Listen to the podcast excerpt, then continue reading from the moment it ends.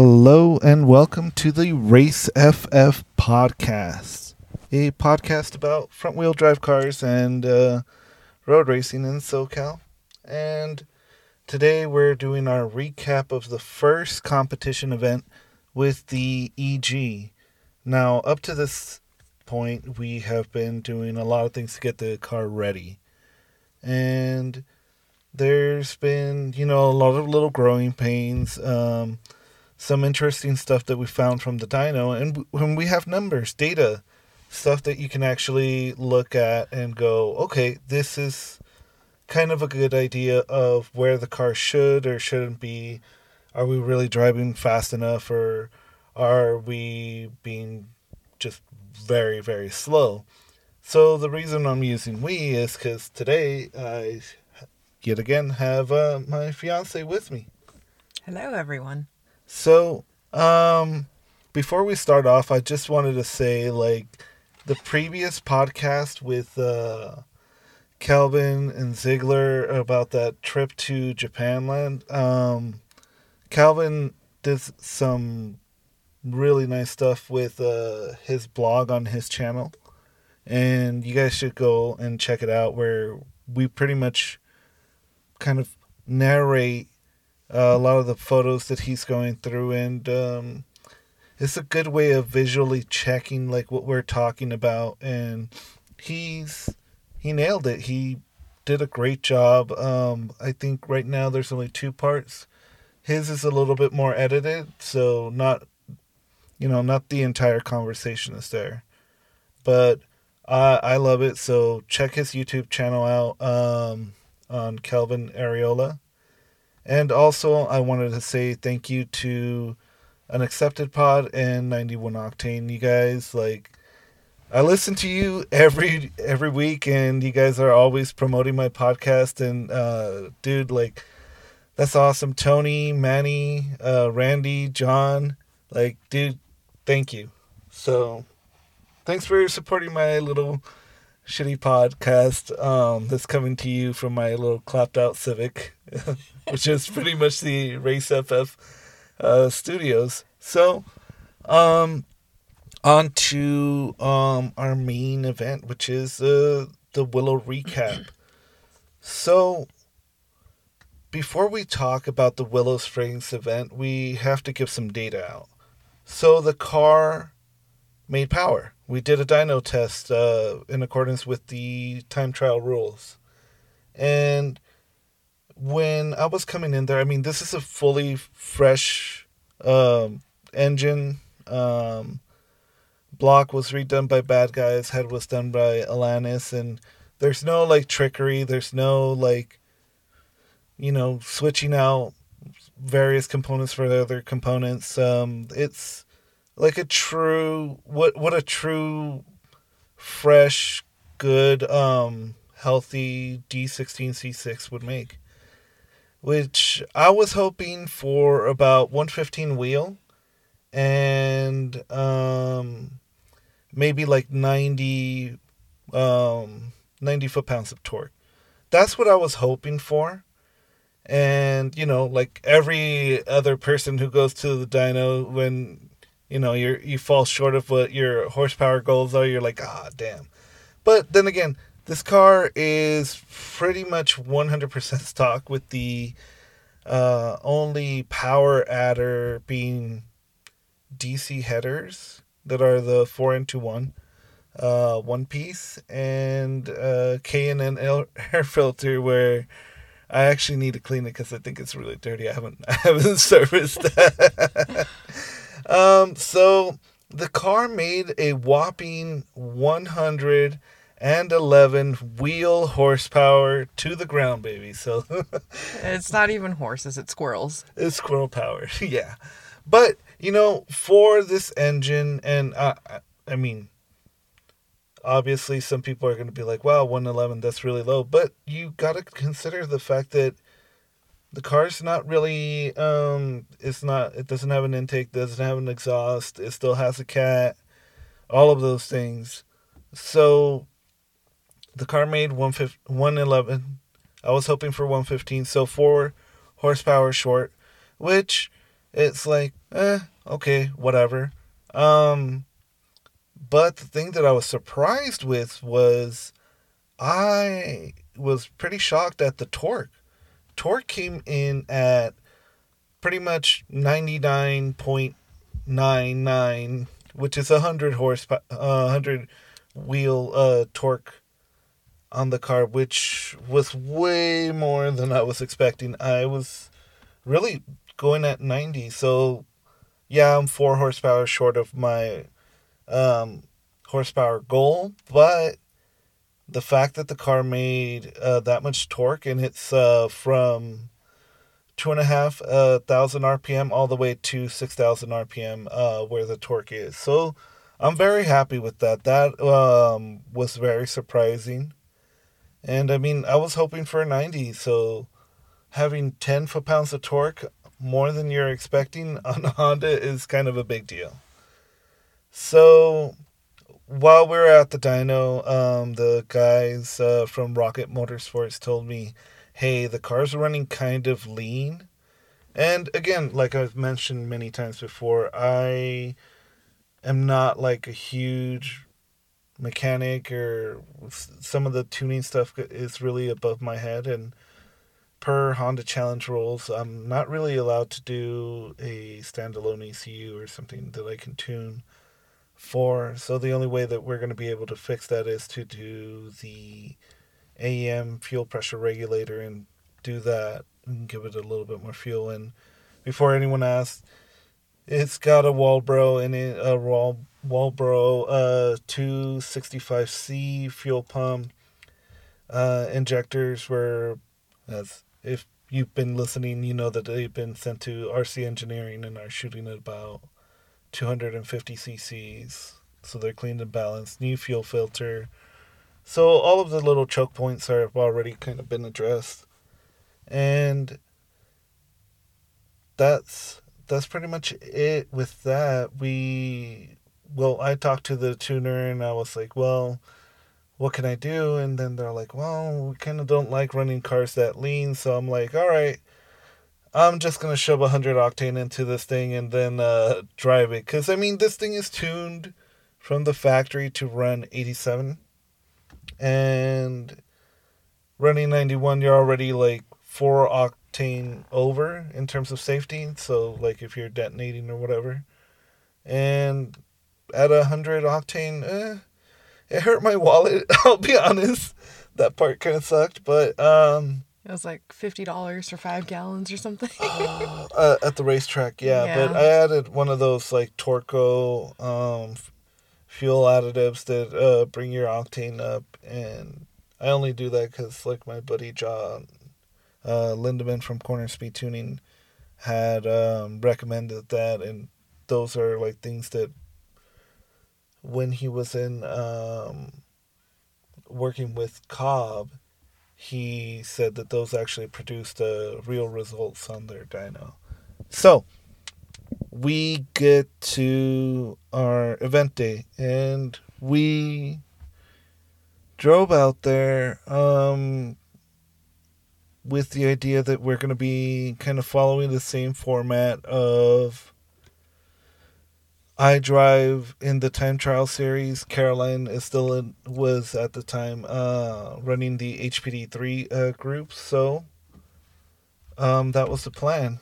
And Caroline, you had the schedule printed out. So how how was the scheduling like kind of uh, set up for us? Like how many of how many sessions were you gonna do versus me? Yeah, so as far as the scheduling goes, one of the great things about NASA is breaking things out into time blocks. Um, so it broke down to the first session, um, you would get basically half or like two thirds. You basically needed to bounce off a couple laps early. Mm-hmm. So that way I could hop into the car to do my three session. Yeah.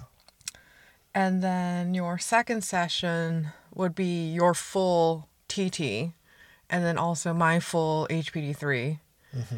And then the third session for your TT was also, I think, a two thirds or half session um, to my full, and then the last session for your TT was also full to yeah. my full. So um, it was basically two sessions where you had to bounce off a couple laps early. Yeah, and I mean, um, this is also trying to juggle the the fact that I was instructing as well, so that makes it like a little taxing on me because you know having to run back and forth and doing instructing it, it can it can be a, a little bit um it, well I mean it's work. It, it's really what it uh, boils down to.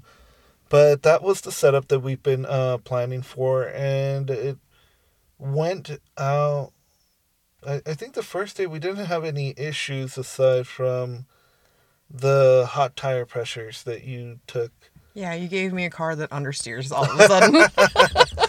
so what happened there was that um, we set up what our cold tire pressures were going to be, and like Caroline was saying, we were going to be sharing the car, so I would have to hop out of my time trial session a little bit quick so that she can just jump in right after. And what happened in what we learned was that whenever we do a switch, we have to bleed the tires uh, out of air because cold tires versus hot tires, it's uh, kind of a bad starting point to have hot tires that are probably like at 35, 36 psi and then go out there. Because, I mean, in terms of performance, I I thought the car handled well. What did you think? Well, for my first session, I'm just like, huh, this isn't as sharp as it used to be. oh yeah, because of the tire pressure. because of the tire pressures. I ended Yeah. up coming in like a lap early, going like, I think maybe I'm doing something wrong. I'm not quite mm. sure. And then we checked the tire pressures, and they were like at 34 or something.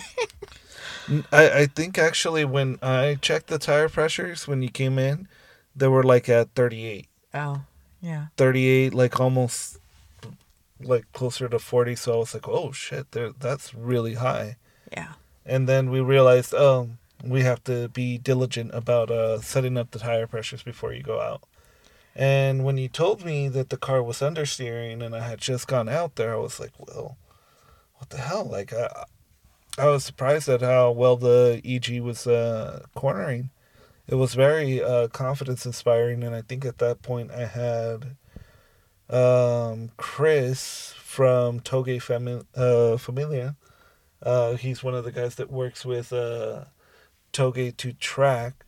Um, I think he's been like specifically focused on the uh, Toge battle, and yeah, he came out there to help us. So um, shout out to Chris. Uh, thank you very much. I'll I'll be um, getting the car smog soon. So thanks.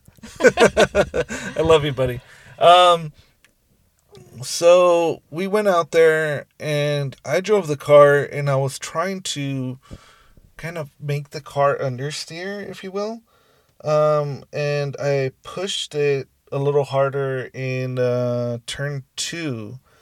And by that I mean while I was apexing um, the corner, I just, you know, I take the set, turn in, and I'm back on the gas. And what I did was I kind of fed a little bit more steering input to see if that would cause the car to understeer or turn in. And what I wanted to do was to make sure that, you know, we didn't have the same issue with the camber uh, arm starting to loosen up. I don't know if it was like something that happened where it loosened a little bit and that's where Caroline was getting some of the vagueness. And truth be told, it was the um, hot tire pressures. But within doing that, I dropped the passenger side tire closer to the apex, and at Big Willow on turn two, like right as you hit like this apex, there's a bit of asphalt that um, kind of cuts out from the edge, and on that one, the passenger side tire dropped and hit, and I was like, "Oh shit, that sounded like not fun." And I was like, "Uh, I don't feel like the car is doing anything weird. I didn't feel any vibration or anything like that. I'm just like, okay, I'm shocked. There's no like, I don't have a flat or like a big ass like bump on the tire, but it felt fine. Kept driving. We came in.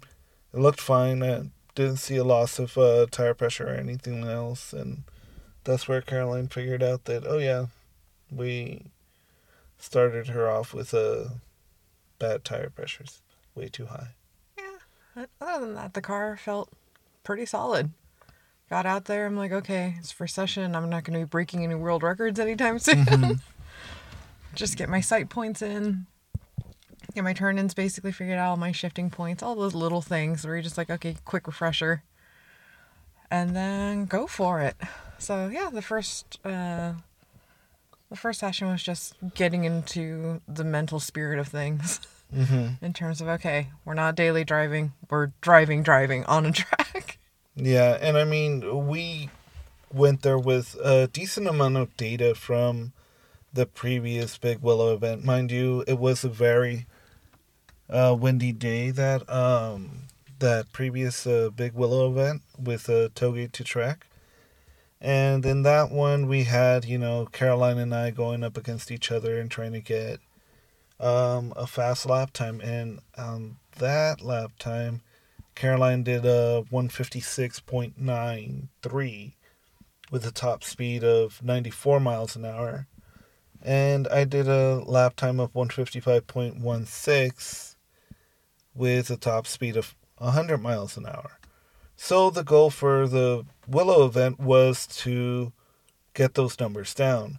And one of the reasons why um, we obviously wanted to get the numbers down, obviously because we just want to go faster, but my biggest competitor in Time Trial 6, which is uh, where the car is currently classed, is Debbie Sharp. Now, Debbie is obviously not the fastest person out there, but she's incredibly consistent. And Debbie's driving her husband's. Uh, well, I don't even know if it's fair to say if it's her husband. No, it's, it's, a, a shared car. It's a shared car. It, again, it's where I got the idea that, hey, you know, our setup would actually work. Is that, you know, Debbie Sharp does it. Why can't we? Um, so she's a good driver. She's very, very consistent. She's very comfortable with traffic, and I'll, I'll go door to door with Debbie any day because, yeah, she's she's the a great driver. Um, she's not the fastest, but I was able to go back in our NASA time trials um, kind of results, and I saw that the last time we did uh, Big Willow, she had done a 147. So me being at a 155, her being at a 147, uh, the gap was uh, just very, very significant. So obviously, it's too much to ask for to be faster than her, especially since we're not on the same amount of power. Um, big thing is tires because I'm a we're in, our AG we're running the Toyo R triple eight Rs, mainly because we want to have a tire that if it starts to rain, it has grooves and we could drive it to and back from the track. That's again trying to keep the cost of racing down. And um, she is on 225 uh 50 15 Toyo Double R's, which are 40 tread wear tire. The R triple eight R's are uh, 100 tread wear tires. So a significant amount of grip, and the fact that it's essentially 20 mil on each corner wider, it it really really gives you that much more confidence on being able to stay flat and even not braking for some of the corners. And yeah, so let's get back to a little bit of uh, the setup in terms of uh, where the car is classed and how close I am, or we are, uh, to where the rules for TT6 would be. So when I was out there, I was able to get the car weighed with driver. And with NASA, whenever you're competing in time trials or spec series, they weigh you right after you get out of the car or out of the track with the driver in it. So that way it makes sure that you're meeting the minimum weight. So, for instance, if you have a car that makes 150 horsepower, and you need to be at a minimum weight of like 2,500 pounds. That's with driver coming out of the track. So ideally, when you go out on track, you might want to put a little bit more fuel to make sure that that you have uh, the buffer to when you come back in that you're going to be close to that weight. And they also have a mobile dyno that if you're not um, if you're not at that weight or if somebody wants to contest uh, that you're making like a little bit more power or whatever they you know they're drag racing you and the competitor feels like that you're push pulling away from them a little bit more than you should be that's the way to kind of keep everybody um, even and fair so i was able to weigh the car and the car's weight came in at 25 hundred pounds and twenty five or two thousand five hundred and thirty seven pounds. So for our class, to give you an idea, um, you can kind of like adjust horsepower or, or adjust uh, weight. Either way, you you have to come into a horsepower weight of like eighteen to one, which is eighteen pounds to like one horsepower if I'm doing the weight thing uh, correctly. So in our classification form, I just put a weight that I knew we wouldn't be at, which was 2,400 pounds. And at 2,400 pounds, I believe our horsepower would have to be like 130 something, like 134 or something. So, well within uh, the rules um, for Honda Challenge, we'll have to get this car down to 2250 with driver so that's kind of a huge diet, and horsepower would have to be closer to that 120, 125 mark. So hopefully, with the add-ons of an intake and an exhaust, we can we can get those nine horsepower we're looking for. I hope. I don't know if that's going to be even um, possible to get that much power out of it, but who knows? Um, so back to the driving aspect of it. The first day, it was kind of hard for us because it was still windy. And, like, again, this is really, like, what is it, my second time driving this car out on a track? Yeah, pretty much. And for you, it's, um, the, the third time. The third time. Yeah, because you you drove it at the NASA event where I instructed. Yeah. yeah, so when you first went out there on your first session, how how was it uh, dealing with like the group, the HPD three group? Oh, the HPD three four group got in trouble the first Why? day. Uh, we were passing. There was passing happening under the uh, double yellows, so people were passing on the first lap, which is a giant no-no. Oh wow! Um, so I didn't know that. Yeah, for NASA, the big thing is that they emphasize safety and kind of getting into the mental aspect of being on a racetrack. So for the first session, for the first lap, we run under double yellow. So no passing, you're running at, you know, warm up pace, um, just kind of getting into the speed of things. And then the second lap is when there's the green and, you know, it goes as a fully hot track. So yeah, we got reprimanded for a couple people passing on the back section. So uh, but that wasn't you, right? No, that wasn't. I'm too slow to pass anyone. well, I mean, the car the car does well. It it handles very well. Yes, at on a straightaway, like pretty much anything with 150 horsepower is is just gonna rock it away from us. Yeah, but um, yeah. So the first session, other than that, went by beautifully well. Um, as far as the three, four groups I've run and through my history with NASA, this particular one was one of my favorites to date. Um, How so? Just it was a great group of people. Uh, we read each other's movements really well in terms of like okay they kind of want to point by or like this person's trying to get around me or like this person's a little bit faster like let me just kind of like you know hang out behind and study their line things like that so the communication aspect was really awesome in terms of um, drivers understanding each other as well as being very alert of each other. So that was one where I'm just like, this weekend is going to be super fun. Um, it was a great group of guys. Uh, we had, there was a guy with a TVR something something. It was Oh. like from the late 90s, early 2000s. I'm not spec- sure on the specific model. Those are pretty rare. I, I don't think I've ever seen one out on the street. The only time I've seen one was when I was playing Gran Turismo in high school. Yeah, I, I I would probably say that's also that and like the Top Gear episodes where they would talk about the TVR cars. exactly. And then we had some Corvettes, we had some Mustangs, so kind of like the usual mix of like mm-hmm. higher horsepower things. Um, some things kind of in the middle. Uh, there was a guy with um, a BMW, I think it was a 7 Series. It was a total street car, but he wanted to track it, and mad respect for that. Like everything was stock. Mm. Um, and he was he was a lot of fun to follow and just kind of watch to see, you know, how the car behaved, things like that.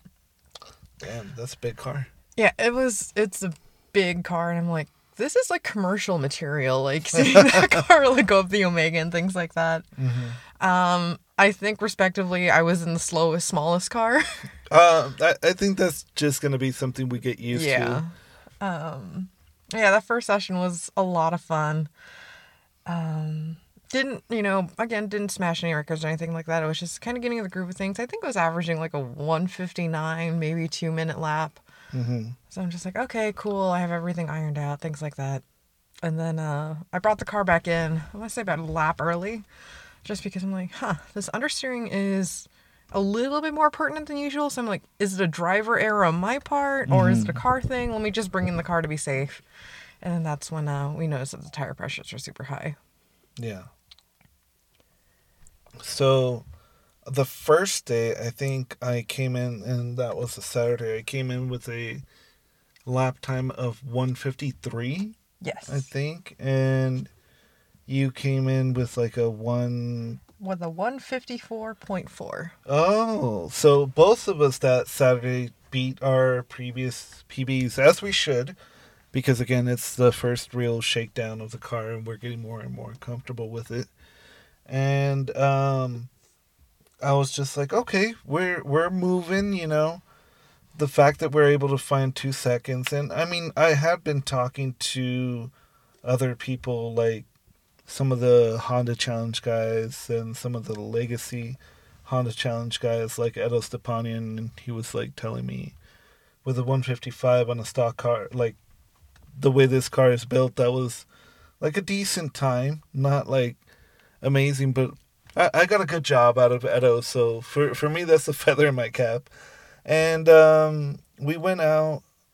Um, that was pretty much as much as we could muster for the first first day and i do remember a key thing uh, on my aim solo lap timer. On saturday i was able to get the car up to a top speed of 107 so previously that was a lap time uh, or my top speed at the toge to track event was a 100 mile an hour. It was like consistently 100 miles an hour. So I I was able to you know be more aggressive uh, through 5 and then whatever speed you come out of turn 5 at Big Willow, it really helps you carry more speed into turn 8. And turn 8 I mean but Big Willow overall is a bumpy track. It's not smooth, and given our spring rates, like the the car feels maybe a little bit oversprung for what the track is, especially Big Willow. Like I think we could have probably benefited from going with the setup that I was thinking of, where it was um, so currently the car is sitting on 950 pound springs on the front and 700 in the rear. And the reason is because that's the kit that i bought uh, the guy this is the kit that i purchased from uh, facebook marketplace. So that's what i'm running. And i talked to lee grant lee grimes from uh, Koni usa and he was like yeah this is kind of like to keep it neutral because again i want caroline to be able to be confident in it. Because if you're not confident in like how the car handles like you know, yeah, great, we we have a good car, but like you're gonna hate it, and then you're not gonna want to drive. And I'm like, well, that just kind of killed the whole thing. And at least, did you feel like the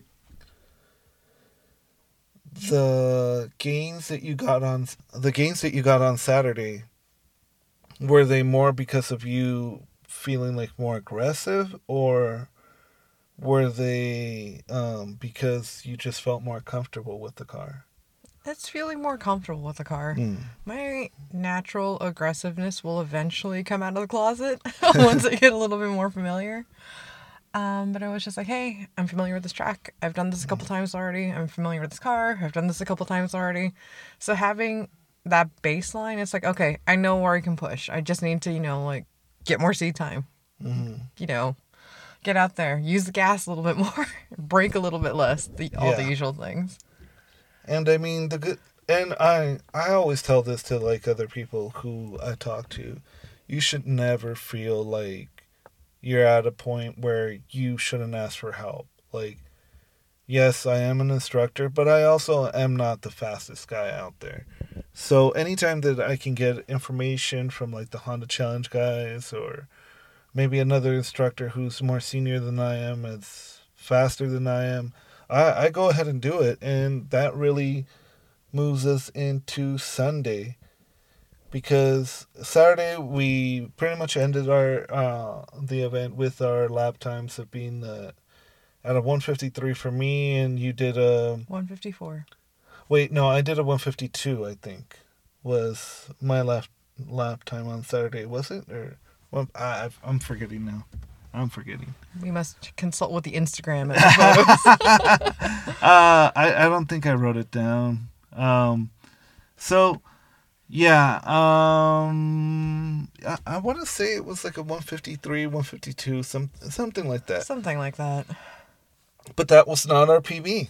That was not our PB, which our PB happened the second day. So the second day, we were out there, and mind you, Debbie had um was Debbie is my rabbit. So Debbie, um, previous to that event, I had gotten data from her to see like where I should be. Like I should be able to chase down Debbie. And Debbie did a 147 previously. So this event I figured, all right, Debbie might hit that 147. Maybe she might go faster, maybe she might go slower. Maybe she's in within reach.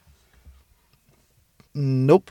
Debbie um, went out there and got another fast lap time of uh, 146. So I was like, damn, that's fast. That's like uh that's a good gap. So I think I forget uh, if I did a 152. Um, she's freaking. Um, I, I suck at math right now because she she was six seconds ahead of me. One, I I think it was a 152. Um, I'll have to consult it, but yeah, it it it was um she she just pushed pushed me away like she went out there and handled it and the first day um in the class she got her new track record because and and uh, I'm not gonna like sugarcoat it. In our TT6 class currently it's underfilled. So if you want to come out and race with us in SoCal TT6 has plenty of room. Um so it's pretty much me and her at this event.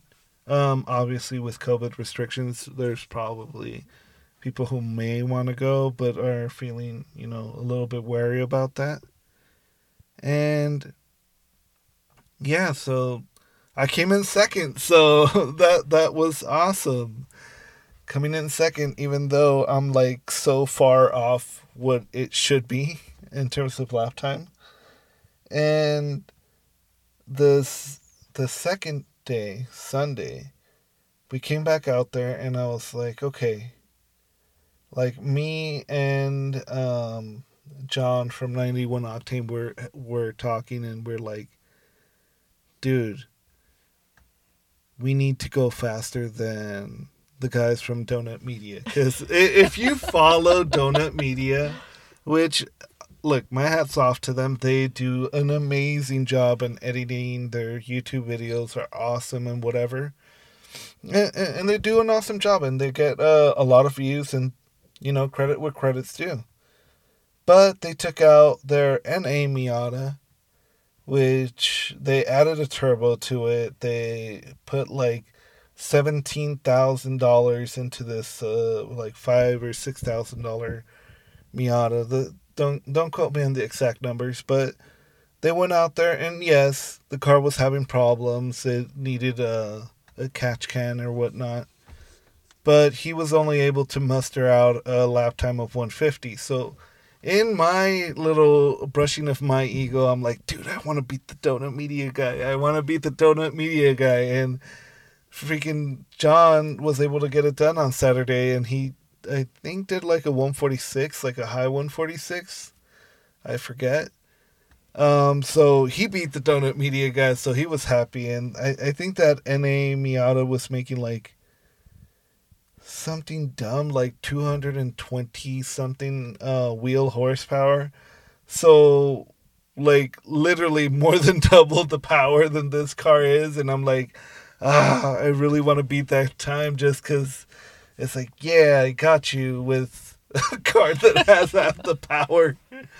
And uh, we're both on the same tires, so at least that that was uh, kind of uh, from what I saw. He's running the 205 Toyo R triple eight Rs, so it, it was a benchmark. You know, another rabbit to chase that I, I, I thought would be an easier rabbit to grab but the Saturday I wasn't able to. So Sunday we come in, and Sunday we have our setup um, better, better done up. Caroline and our uh, timing is just way better. We have our little Ryobi tire inflator, making sure that we have um, the tire pressures that we agreed on, and I believe we found that if we left the cold tire pressures, because it was still a cold day. Mm-hmm um, what were our cold tire pressures that we were using to go out? Uh, 28. 28 front? Yeah, 28 front, tw- uh, 28 rear. It was a square setup. All right. So that's what we were running, and it, it, it was working. It was working really well. So um, I still wanted to go faster. So if you want to go faster out on the track, the smartest way to do it is get an instructor. Get somebody who's faster than you to teach you what you're doing right, what you're doing wrong. So previous to this, I think Caroline and I were very I mean, we're still pretty close. Like the lap time difference between you and me, I think was like what, two, maybe three seconds at most? Yeah, thereabouts. So um what was it? our biggest um, spot where I think our delta between you and me was um, the top speed because my top speed at that time, well, for the event, was on Saturday, which was uh, 107. But I don't know if that was also because I got a tailwind at that time. But um, on Sunday, I got a 102 top speed and Caroline was doing a 95 mile an hour top speed, mm-hmm. and we figured out what was the difference and what was it. It was turn eight, right? Turn eight, and then subsequently turn nine. Yeah, because so again, if you don't have a good run from turn five, you're not going to get the top speed for turn eight, and turn eight is the commitment. Yeah, that's the diamond crusher.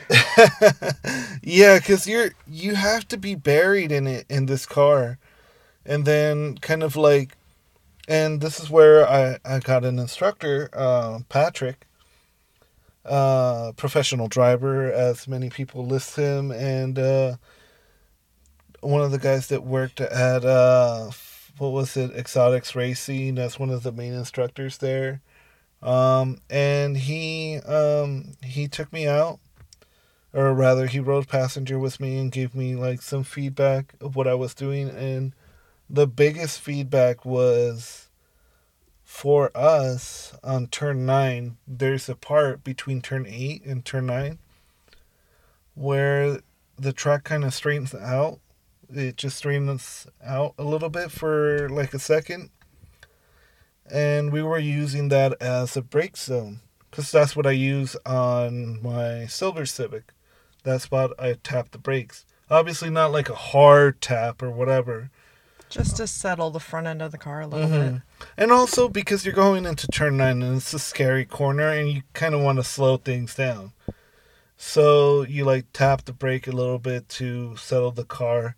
And even then, like this car going at a, over 100 miles an hour, you tap the brake, like it still wanted to wiggle and, and jiggle a little bit. Also because it's like really, really bumpy. Turn eight is very bumpy. Yeah, turn eight in this car feels like you're riding a really bad skateboard. Yeah, and it is kind of disconcerting because when you go off onto that little part where it straightens out, you're straightening the car out, and the car is already like kind of wiggling a little bit, and that's probably due to it being oversprung currently.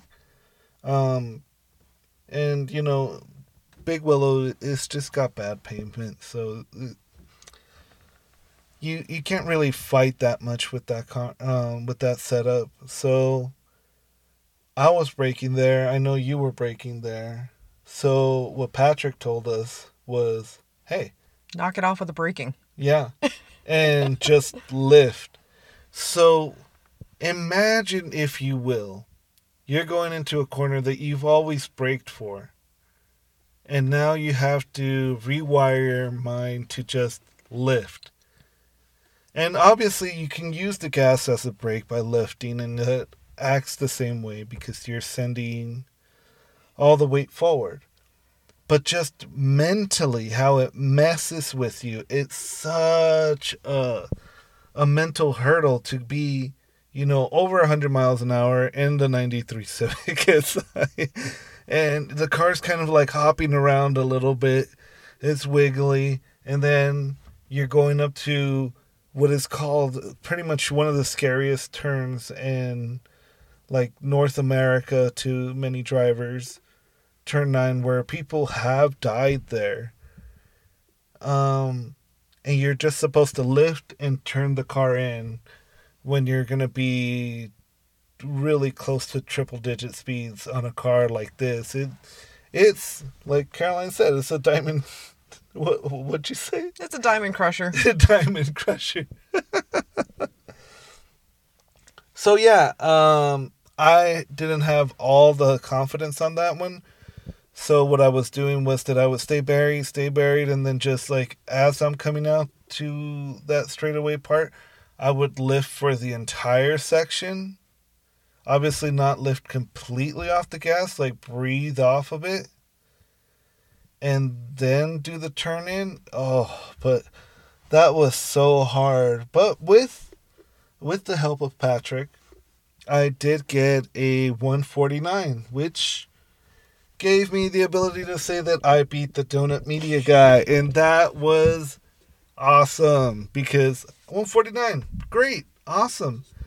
You know, um, yeah, I'm not gonna be Debbie with those numbers, but you know, I beat Donut Media, and in the, I, I guess the influencer or uh, like media landscape, if you beat another media platform, you know, I can officially say Race FF Pod is faster than uh, Donut Media's uh, setup at Big Willow currently. Although once they figure it out, I'm sure they're gonna blow my car out of the water.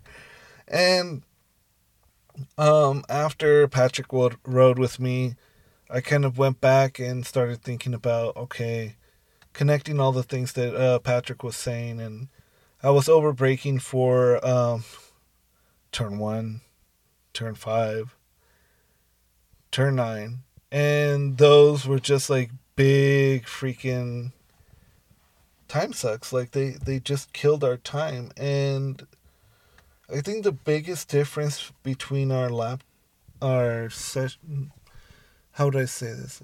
Biggest difference from our event uh, with uh, Toge to track to the NASA event was the Omega.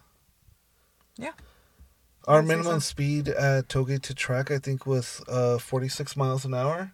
That And that like was- 35. No, you didn't go that slow. Oh. Like even when I, I think even when you were hitting traffic, you weren't going that slow. But what we learned we could do, and par- partially this was, or partly this was with uh, Patrick's help and just being a bit more aggressive was. So the car's stock. So the final drive is like a four point three, I forget. So the gearing is really, really tall for what this car should probably be at, which is like a four seven or a four nine, which is in the future what I'd probably end up going with. So going up in the Omega when we were in Toge to track, we found that with shifting the car down to second, we felt like we had that torque to go up the Omega, right? Yeah. It was the torque to go up to the Omega, but we were bouncing it off the limiter. Yeah, so we were handicapping our speed. And then what did we do for um the NASA event? We went We went in a little hotter, had a little bit more momentum, and kept it in mid ish range, like slightly higher than mid range third. yeah, so we found that if we could keep the car in third going up the Omega and I mean so I'm coming out of turn 2 in third gear at about like pretty much getting ready to um, bounce off the limiter. So we would tap the brake and just kind of like turn the car in as hard as we could to keep that momentum in. And it's like, dude, as soon as you you get off the gas and like just set it up for that corner, we lose so much RPM. And eh, when this car goes below like four and a half or four thousand RPM, you are parked. And it's something that uh you you learned uh, to appreciate really well, right? Yep. I've learned to appreciate having a car with squirrel power instead of horsepower. Um, but yeah, it also just makes you focus. It's like, okay, on this tachometer, I'm gonna put a little red mark in my brain. Don't go under four. Yeah.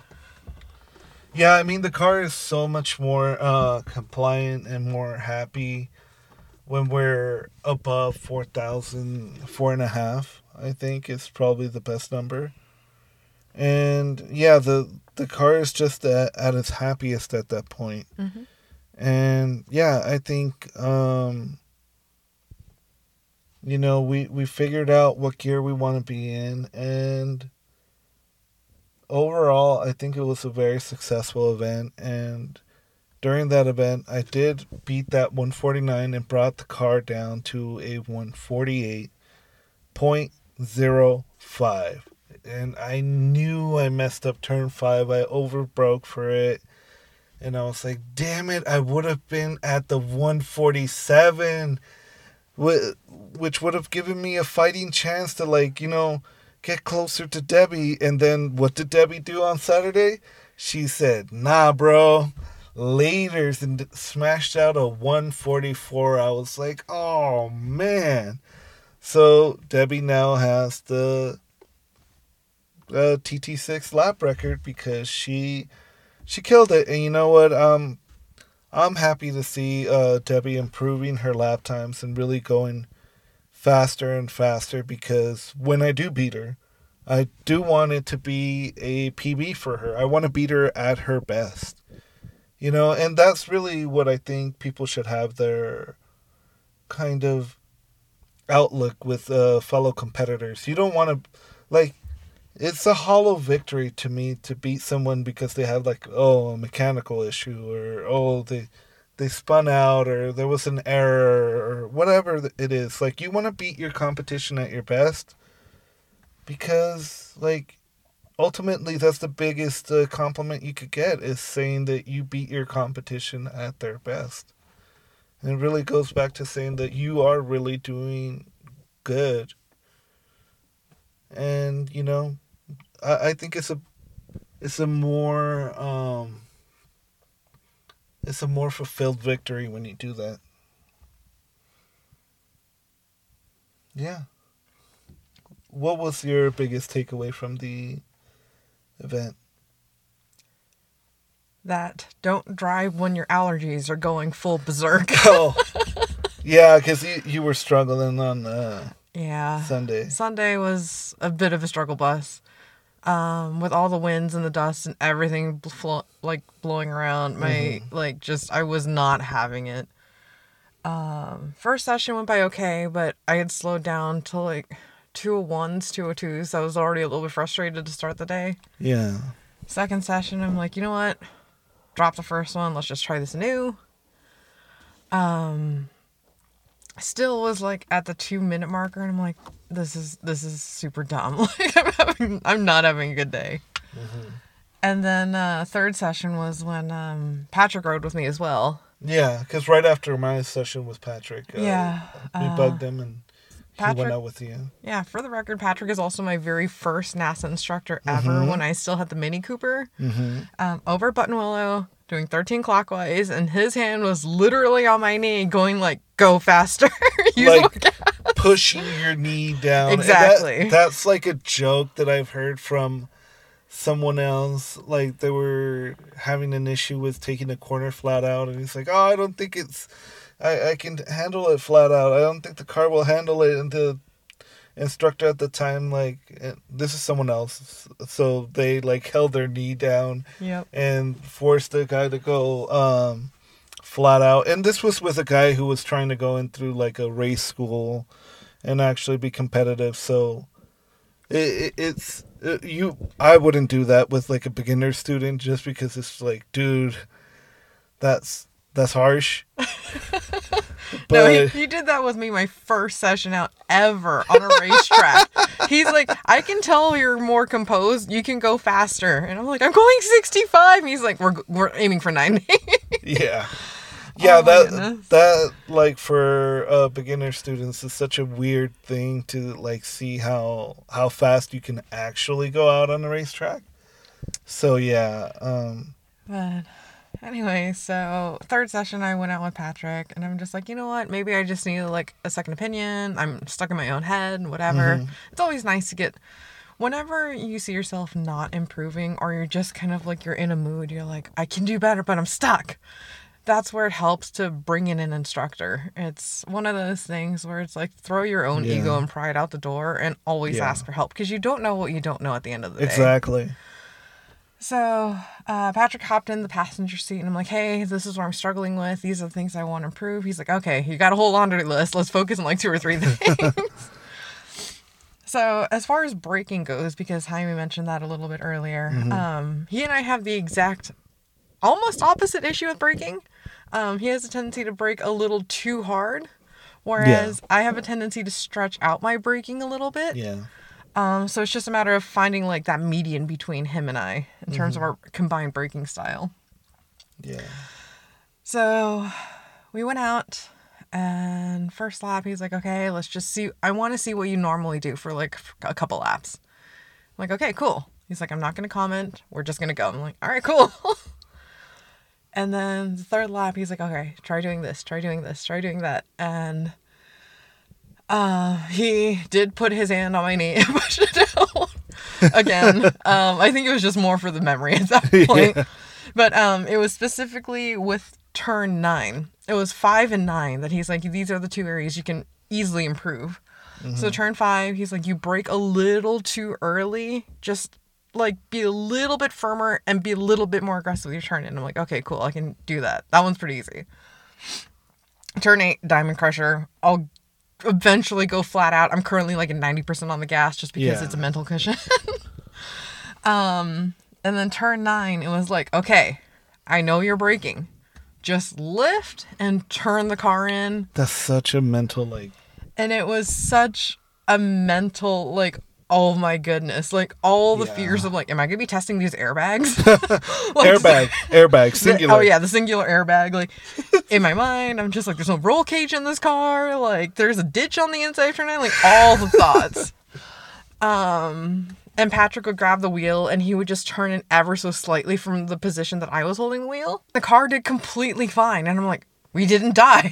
yeah it, it's just overcoming that mental hurdle of like going from braking to no braking. i mean that's that's such a like a mind fuck, if you will. Yeah, so with that, I think it was on the I don't remember which lap. That was your third session, Yeah. but yeah, the lap I I, I don't remember. I think it was like Yeah. your sixth or something. Um, I cooked out a new PB of 153.16.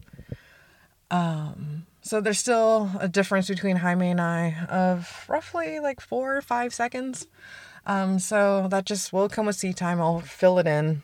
Yeah, it, was your ninth lap. Now that I'm looking at And the data. um, I got moved into HPD 4. Yeah, congrats on that. That is like that's such a huge, huge thing because uh, you know HPD four is pretty much you're ready to You're ready for for. TT. yeah you're ready for TT. And also um, that day I was supposed to be doing the racing school, but since I have done it previously, I spoke to the competition director, and since I've been in good standing with NASA, competing and doing all the things, um, they pretty much told me, "Yeah, you, you're still good. Um, you don't have to take the course again. Just uh, fill out your medical form and your application, and you're good to go." So I'm ready for Honda Challenge H4 when the time comes. And from what the timeline that we're looking at to get all the safety stuff installed into the car, we're looking at about um, maybe the second to last event of uh, 2021 to be my first race. Yeah, that'll be your first race. Um, I'm going to try to get signed off for TT at that point. hmm And then that way we'll follow our setup. Yep. So Yeah. you'll be rocking Honda Challenge 4. I'll be in TT6. It'll be the Yeah. shared platform and rock it from there. Yeah. And with that, you know, it's already been pretty much an hour. So, um, I want to say thank you to everybody who's been listening. And um, currently, to keep you guys updated, uh, I need to get the car smogged. and uh, uh, don't worry, Chris. I'm not. I'm, I'm not talking crap. But um, yeah. So it's been a little bit of a uh, not a headache, but just like a minor annoyance. The Civic didn't pass smog, and it's not because it's got like all kinds of aftermarket stuff. It's because it's got 313,000 miles, and it was on the original cat. It just barely passed or barely failed. So I ended up uh, today just installing the new catalytic converter, a brand new one, uh, California compliant because I live in California, so it has to be CARB uh, compliant. So I can't get the cheap ones from like the federal regulations one. And it's installed. Um, so once I get the carb or the smog done, then I can take the car to the dyno to go ahead and fix the lean issue so that we can run the car at Auto Club with um, 91 octane. Yeah. This And- car on the bank is not going to be fun. Yeah. I'm just going to be on the bottom, like, hi, I'm taking the slow line. you know, the one that people, like NASCAR people use to, like, go into the pits. Yeah, that's Well, my uh, race line. on, on these cars, it would actually be the preferred line. So yeah. But we will be talking to you guys more uh, about uh, different setups, and hopefully, I'll be getting some guests to come in, and you guys don't have to hear about my me and my crappy little uh, clapped out EG. But either way, um, thank you guys for listening, and um, uh, please like and subscribe, um, whatever platform you're listening to. And uh, yeah, follow Kelvin's uh, build on his uh, YouTube channel. Um, yeah, that's pretty much it. So, thank you. Hi, guys. Thank you.